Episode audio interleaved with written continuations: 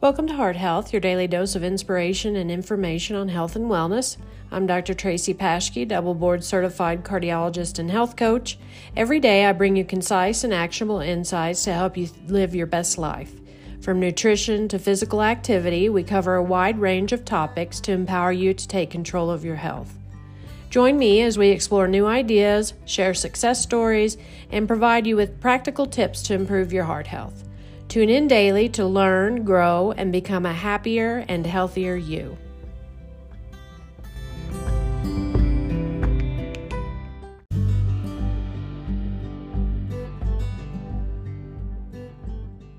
A recent study found that irregular sleep patterns are associated with plaque buildup in the heart arteries, which is a risk factor for heart disease.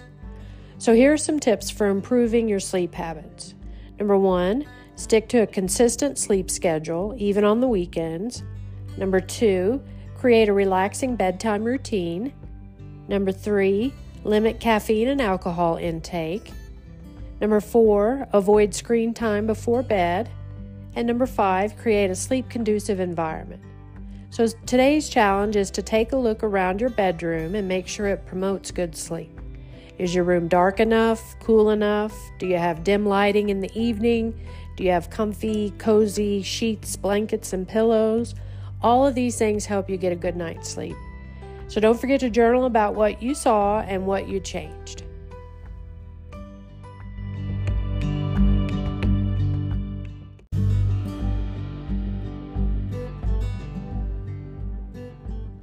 Join me tomorrow for your daily health and wellness tip and challenge.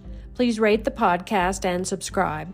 And make sure you check out my website, www.hearthealth.care, for more health and wellness information and inspiration. See you tomorrow.